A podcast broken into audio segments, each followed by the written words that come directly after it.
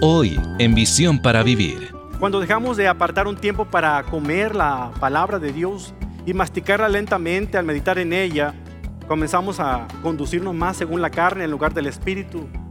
Comenzamos a volvernos frívolos, egoístas. Es la forma que nuestro espíritu nos está diciendo que le falta una buena nutrición. Porque una salud espiritual óptima requiere una alimentación espiritual óptima.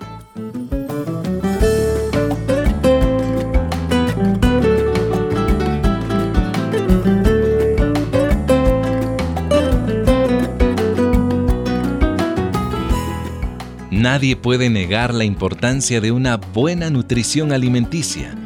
Nuestros niveles de energía, nuestra capacidad de pensar y hasta nuestra capacidad para responder ante las circunstancias de la vida están directamente relacionadas con la forma en cómo nos alimentamos.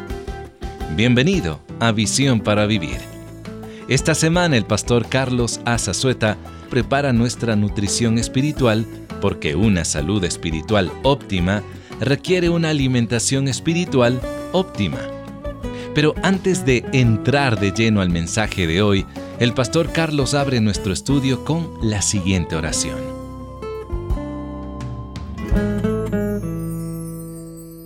Señor, sabemos que una salud espiritual óptima requiere una alimentación espiritual óptima. Es por eso que llega el momento en que todos nos metamos a la cocina y comencemos a cocinar el alimento espiritual que verdaderamente nutre.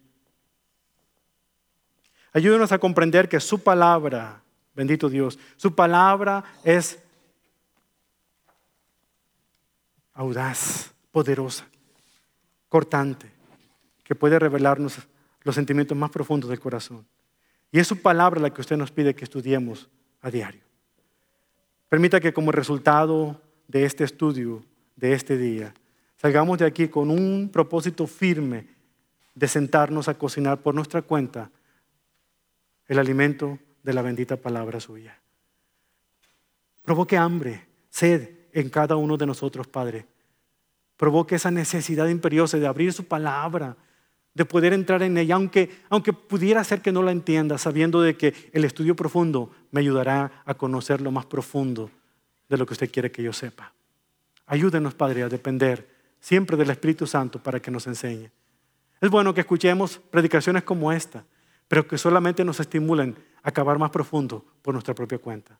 Señor, lo necesitamos desesperadamente, porque solamente usted, bendito Dios, puede hacer la diferencia en nuestras vidas. Y solamente podemos oírlo, no con un sueño, una visión únicamente, sino, sino encontrarnos con usted todos los días en su bendita palabra donde usted pacientemente nos espera para que tengamos una cita cada momento. Padre, espérenos ahí, que para allá vamos. A hablar con usted y encontrarnos en su palabra. Lo hacemos esto como una oración ferviente en el nombre de Jesús, nuestro amante Salvador, que era la palabra encarnada suya.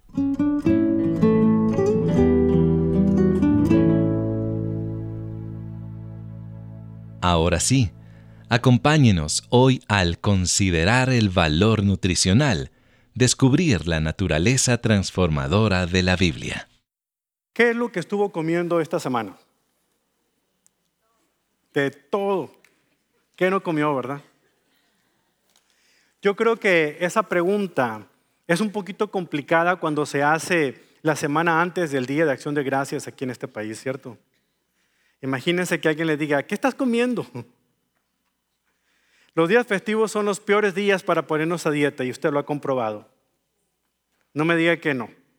A veces yo he intentado, lo más que puedo, ponerme a dieta justo antes de que empiecen las fechas de acción de gracias y Navidad, pero ah, de tanta insistencia hay poca resistencia. Y uno termina cediendo, comiendo hasta lo que uno pensaba que iba a comer. Así es que si alguien nos pregunta en esas fechas, ¿qué es lo que estamos comiendo? La respuesta correcta sería, pregúntame en enero. Pero esa es la pregunta que nuestro estudio implícitamente nos hace el día de hoy. Quiere que consideremos qué estamos comiendo, pero no físicamente, sino espiritualmente. Hoy escuchamos mucho sobre la importancia de una dieta saludable, escuchamos la frase, usted es lo que come. Y hay mucha verdad en ello. Y muchos en este país consumen tanta, demasiada comida chatarra, lo que resulta en muchos problemas de salud graves para el organismo, pero que pueden ser evitables. La mayoría de nosotros podría beneficiarse teniendo en cuenta qué es lo que comemos antes de que lleguemos al restaurante. ¿Sabe? Lo que es cierto físicamente también lo es espiritualmente. Si usted se atiborra de las últimas series de televisión o las películas que están en taquilla cada semana y rara vez abre la Biblia para alimentarse de ella, no le sorprenda si no se siente bien espiritualmente o se siente un poco flojo hablando espiritualmente. Si el consumo espiritual consiste en un devocional por aquí, por allá, azucarado porque está bien digerido, bien diluido, es como comerse una rosquilla en lugar de un alimento sólido. O si su dieta consiste en un sermón cada vez que voy a la iglesia o uno que escucha en la radio mientras manejo, no se sorprenda si se siente un poco aletargado espiritualmente. ¿Sabe por qué? Porque somos lo que comemos. Nadie puede negar la importancia de una buena alimentación. Yo sé que todos saben desde niños que es importante comer frutas y verduras. Lo saben. De aquí nadie me puede desmentir que eso es saludable. Pero muchas veces no hacemos caso a esas cosas y terminamos embutiéndonos todo lo que podamos, metiéndonos a la barriga toda hamburguesa que queramos y toda comida chatarra que podamos encontrar. Cuando eso sucede, nuestros niveles de energía, nuestra capacidad de pensar y hasta nuestra actitud puede cambiar en base a eso. ¿Por qué? Porque somos lo que comemos. Todos sabemos que una mala alimentación, el alto consumo de azúcares, que no solamente es el azúcar que uno le echa al café o al refresco, sino el alimento que contiene demasiado azúcar, y sobre todo si no acostumbramos a masticar bien lo que comemos. Esas 21 veces que se supone que debemos masticar cada vez, Dios mío, ¿quién hace eso? Nos damos cuenta de que las consecuencias se tornan graves para nuestro organismo podemos enfermarnos, podemos sentirnos mareados, podemos volvernos iracundos, ¿sí? Porque a veces la alimentación que tenemos nos, nos pone malhumorados, nos hace sentirnos nerviosos, ansiosos y hasta deprimidos. Es la forma en que nuestro cuerpo nos está diciendo de que no tiene una buena nutrición. Bueno, lo que es real físicamente también es real espiritualmente. Nuestra alma necesita ser alimentada, necesita ser nutrida, necesita energía. Y la energía la va a obtener de las escrituras. Pero cuando lo hacemos de manera habitual, no una vez a la semana, como acostumbramos a hacer cada vez que nos reunimos como iglesia. Cuando dejamos de apartar un tiempo para comer la palabra de Dios y masticarla lentamente al meditar en ella, no va a pasar mucho tiempo cuando nos sintamos nosotros que estamos enfrentando consecuencias graves en nuestro espíritu. Comenzamos a conducirnos más según la carne en lugar del espíritu. Comenzamos a volvernos frívolos, egoístas, menos amables. Reaccionamos de manera impulsiva y, a veces impacientemente y con atropellos cuando alguien más hace algo que no nos gusta. Es la forma que nuestro espíritu nos está diciendo que, que le falta una buena nutrición. ¿Sabe por qué? Porque una salud espiritual óptima requiere una alimentación espiritual óptima. Ese es el mensaje de esta mañana. Ese es el tema principal del mensaje de esta mañana. Porque una salud espiritual óptima requiere un alimento espiritual óptimo. Para asegurarnos de recibir la nutrición que nuestra alma necesita desesperadamente, nosotros necesitamos aprender a preparar el alimento espiritual por nuestra propia cuenta. No me malentienda, es bueno que usted venga a la iglesia, escuche un buen sermón, lo escuche a través de la internet o a través de las redes sociales. Es bueno que usted se nutra con la enseñanza de alguien más. Eso debe motivarnos y entusiasmarnos para que nosotros hagamos nuestro propio alimento espiritual. ¿Qué quiere decir esto? Que estudiemos la Biblia por nuestra cuenta. Otras personas nos darán algunos lineamientos, nos inspirarán a hacerlo, pero nosotros, el trabajo que empleemos preparando nuestro propio alimento espiritual, va a dar increíbles resultados. Pero ¿cómo podemos hacer esto? Bueno, primero tenemos que decidir qué queremos comer. ¿A poco no es cierto? Cuando usted va a preparar un alimento o cuando su esposa o su esposo va a preparar un alimento, lo primero pregunta que hacen en la casa es, ¿qué quieres comer? Bueno, espiritualmente también tenemos que decidir qué vamos a comer. Y después tenemos que preparar adecuadamente esa comida. Todo lo que vamos a estar viendo en esta serie de estudios nos habla de encontrar el alimento, nos habla de preparar el alimento y finalmente de poder servir el alimento espiritual. Por eso también tenemos que hacer una analogía de la cocina, de un buen chef. Un buen chef, por ejemplo, no agarra los ingredientes y los arroja todos en una cazuela a ver qué sale. Yo a veces le digo a mi esposa, ¿sabes qué? Voy a preparar una sopa a la Aarón. ¿Usted sabe cuál es esa? ¿Usted sabe quién fue Aarón, el hermano de Moisés? ¿Usted sabe cuál fue la frase que le respondió a Moisés cuando le dijo, ¿por qué hiciste ese becerro de oro? Y dijo, el pueblo este me trajo sus cosas, yo aventé todo el fuego y eso fue lo que salió. Bueno, así es la sopa al Aarón. Agarra lo que hay en el refri, lo avienta a la cazuela y eso es lo que salió. A veces le pego, a veces no.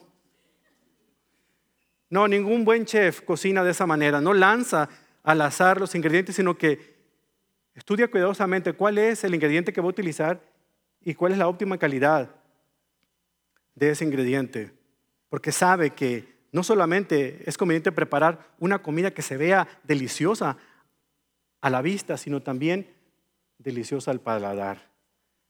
Es muy probable que quienes prueben un alimento que está bien presentado, pero bien sabroso, quieran volver a disfrutarlo de nuevo. Eso nos sucede también con las escrituras. Cuando nosotros nos alimentamos de las escrituras, antes de meternos de lleno a la Biblia, tenemos que elegir qué es lo que nosotros vamos a leer. Tenemos que darnos cuenta por qué es importante leer eso y de qué manera vamos a encontrar el valor nutricional de la escritura en mi vida. No solamente es leer por leer, como algunos acostumbran a leer la, Biblia en 90 días, que es muy bueno, pero a veces vamos tan rápido que no logramos disfrutar eso. Es como aventarse rápido la comida, la metemos en una licuadora y nos la aventamos así. Es bueno, es bueno que lea la Biblia en 90 días, pero lo importante es que en 90 días, ¿qué se le quedó? Por eso es importante tomar un espacio, qué debo leer y cómo debo yo aprovechar los nutrientes que la Biblia me menciona. Por eso, al considerar el valor nutricional de las escrituras, hoy vamos a ver tres aspectos importantes relacionados a la naturaleza transformadora de la Biblia. En primer lugar, vamos a ver la necesidad de progresar espiritualmente. Hebreos capítulo 5, 11 nos va a ayudar a entender esto. Luego vamos a ver los beneficios de profundizar en las escrituras. En Proverbios 2, del 1 al 9, veremos este concepto. Y finalmente, hablaremos de la importancia de estudiar la Biblia por nuestra cuenta, a diferencia de únicamente conformarnos con lo que los predicadores y maestros nos puedan estar enseñando. Que dicho nuevamente, no tiene nada de malo, pero no es suficiente. Necesito involucrarme yo en la cocina. Vayamos pues a ver estos tres aspectos, comenzando con el punto número uno, la necesidad de progresar espiritualmente. Vaya a su Biblia en Hebreos, la carta a los Hebreos, capítulo 5, versículos 11 al 14. Hebreos 5, versículos 11 al 14. Voy a estar leyendo para usted de la nueva traducción viviente, pero usted puede seguirme en la nueva traducción internacional o la Reina Valera o la Biblia de las Américas, la que usted tenga. Pero vayamos pues a Hebreos capítulo 5, versículos 11 al 14. Si no encuentra hebreos, entonces usted es una de las personas a las cuales quiero dirigirme esta mañana con este mensaje. Porque significa que no he logrado entender cómo está construida la Biblia o cómo está constituida la cocina para meterme a cocinar. Así es que Hebreos está casi al final de la Biblia, ya antes del Apocalipsis, antes de Judas, antes, por ahí cerquita. Hebreos capítulo 5, versículo 11. Mientras usted busca Hebreos o le pide a su compañero que le diga dónde está Hebreos, quiero decirle lo siguiente. Cada uno de nosotros llegamos a la familia de Dios de la misma manera que llegamos a nuestra familia física, naciendo. Nacemos en nuestra familia física, también nacemos espiritualmente en la familia de Dios. Y crecemos espiritualmente de la misma manera que crecemos físicamente. Por ejemplo, físicamente crecemos cuando nos alimentamos saludablemente, hacemos buen ejercicio Bueno, de la misma manera espiritualmente lo hacemos cuando nos alimentamos bien de la escritura y ponemos en práctica todo lo que dice la escritura. Eso es lo que nos hace a nosotros crecer espiritualmente hasta llegar a la madurez. Sin embargo, siempre hay cosas que nos distraen el camino, que no nos permiten crecer como quisiéramos. Son distracciones que se presentan y eso es precisamente lo que el escritor de Hebreos está tratando al finalizar el capítulo número 5, cuando está hablando en una manera frustrada por la manera en cómo los lectores de él, hebreos, muchos de ellos que se decían cristianos, habían comenzado a dejar la fe cristiana para volver a sus antiguas prácticas del judaísmo. Está dirigiéndose a ellos, pero podemos aplicar muy bien estos principios, no únicamente para los que son inconversos, pero para aquellos cristianos que se han quedado sin crecer, se han quedado enanos espiritualmente. Aquí se dirige a un grupo de creyentes en la iglesia que ya eran lo suficientemente mayores en edad para poder disfrutar y cortar de una carne con sus propios dientes, pero los encuentra alimentándose con comida para bebés, con leche de fórmula y todavía con biberón, vaya usted a saber.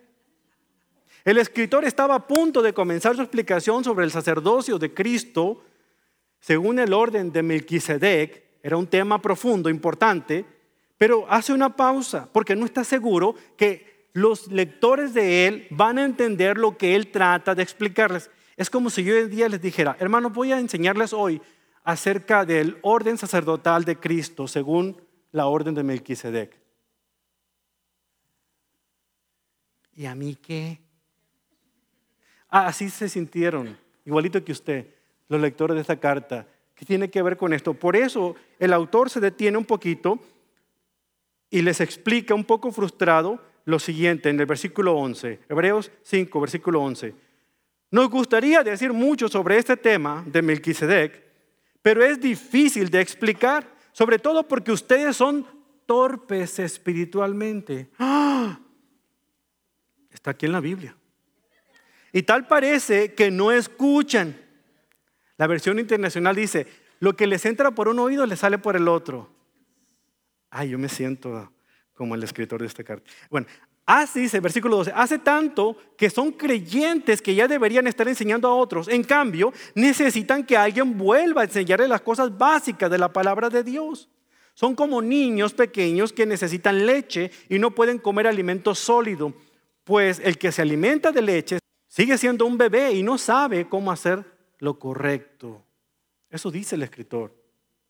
La palabra griega que se utiliza en la traducción para la palabra torpe es la palabra notros y significa tardo, lento, indolente, perezoso o apático.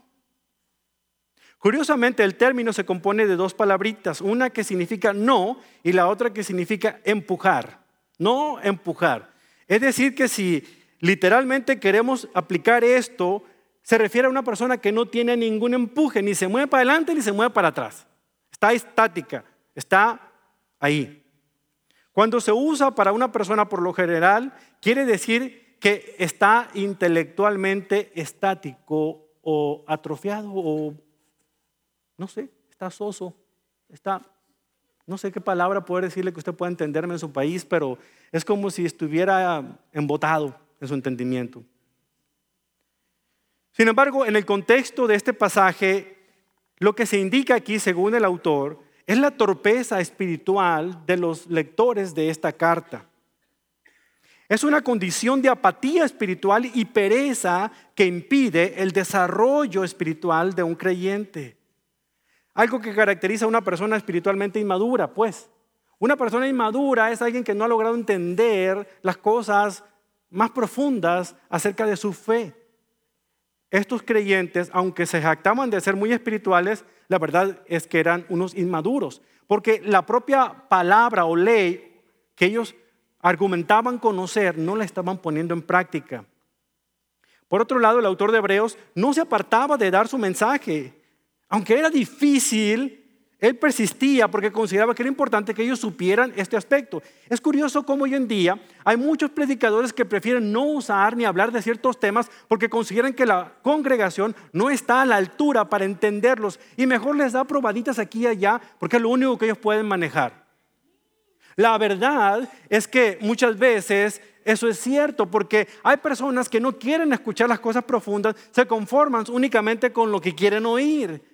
Y eso es lo que llena estadios cuando la persona o el predicador o el conferencista dice lo que yo quiero oír y me, levanta el ánimo, eso me interesa, pero cuando me habla acerca de la situación de mi vida espiritual y cómo el pecado ha hecho mella en mí, ay, son cosas como que no entiendo. Pero aquí el autor de Hebreos dice, esto es importante, por eso yo lo voy a tener que enseñar. Y si ustedes no se ponen las pilas aquí, vale más que lo vayan haciendo.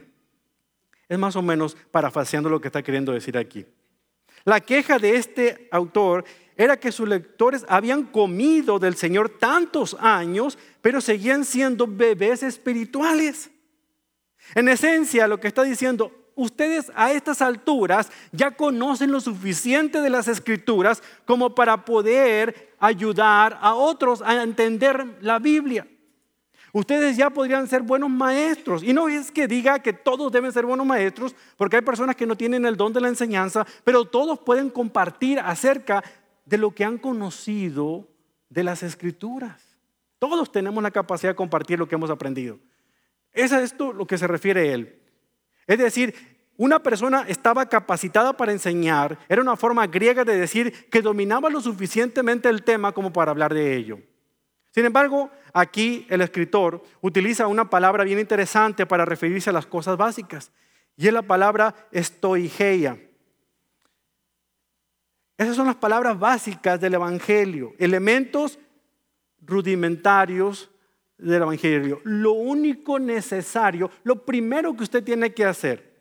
Por ejemplo, ¿qué significa esta palabra? Tiene varias funciones. En gramática sería aprender las letras del alfabeto, A, B, C, D, antes de comenzar a escribir.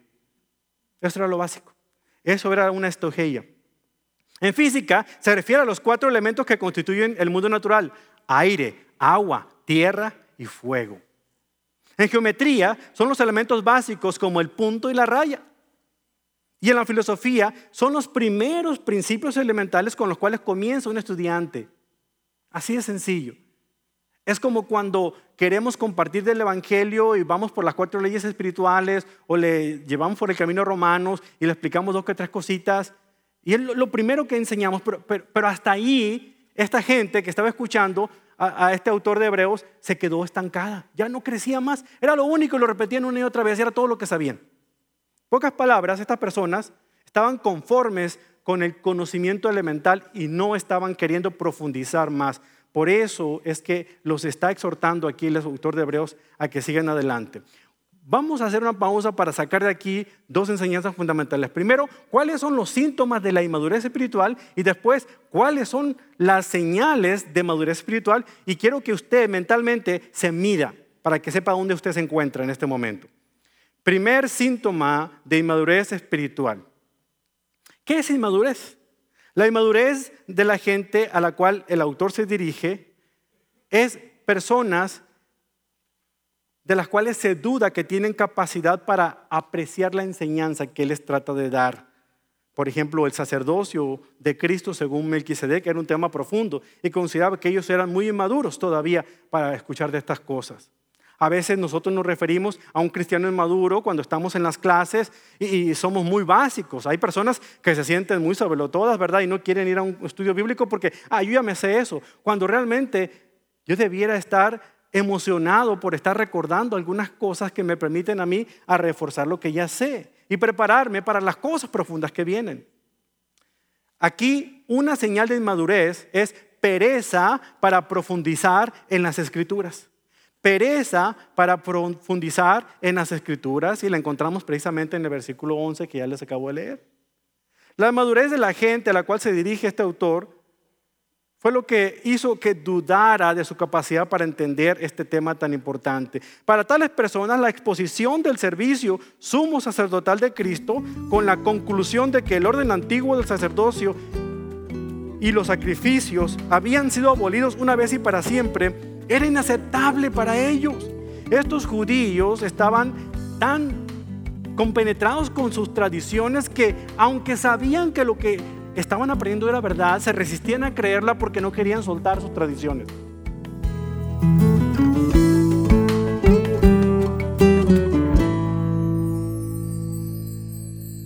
Usted acaba de escuchar al pastor Carlos Azazueta en Visión para Vivir y con el mensaje Considerar el valor nutricional, descubrir la naturaleza transformadora de la Biblia, el cual forma parte de esta nueva serie titulada Aliméntese de las Escrituras. Recuerde que cada estudio tiene un bosquejo para ayudarle a entender y estudiar más cada tema. Busque este bosquejo en visionparavivir.org. El futuro del mundo está en las manos del Señor, y el libro El mundo del fin, escrito por el doctor David Jeremiah, dirige las frases de Mateo 24 a todos sus hijos para darles información, motivación y anticiparles de todo lo que sucederá en los últimos días. Adquiera El mundo del fin al donar al Ministerio de Visión para Vivir durante este mes. Este libro es un regalo de agradecimiento por el apoyo que usted nos ofrece. Háganos llegar su donación a Visión para Vivir, P.O. Box 1817, Frisco, Texas 75034. O si prefiere, también puede comunicarse con una de nuestras representantes llamando al 469 535 8433 y una de ellas le podrá ayudar a obtener este libro, El Mundo del Fin. También usted puede donar al visitar nuestra página de internet, visionparavivir.org o al abrir la aplicación móvil del Ministerio.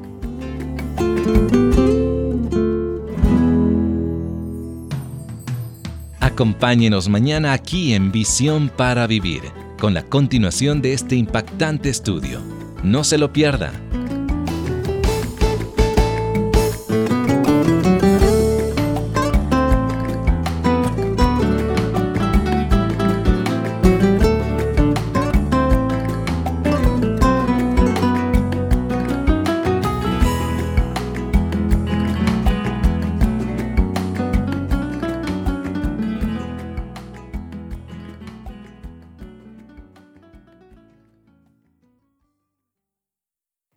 Este mensaje, Descubrir la naturaleza transformadora de la Biblia, es copyright 2018 y su grabación es copyright 2023 por Charles R. Swindoll.